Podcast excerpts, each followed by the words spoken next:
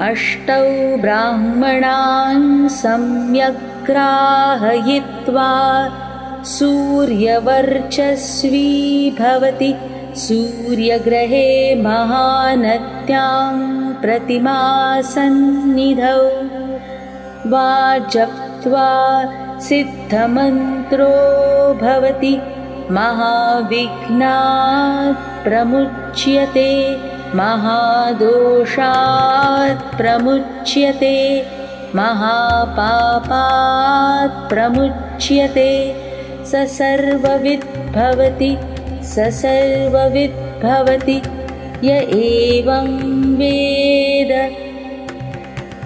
अर्थात, जो आठ ब्राह्मणों से इस उपनिषद का ज्ञान लेता है, वो सूर्य के समान तेजस्वी बनता है।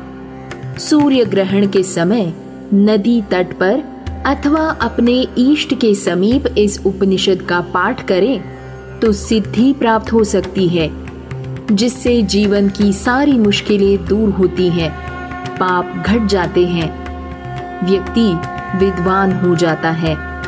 ये ऐसी ब्रह्म विद्या है।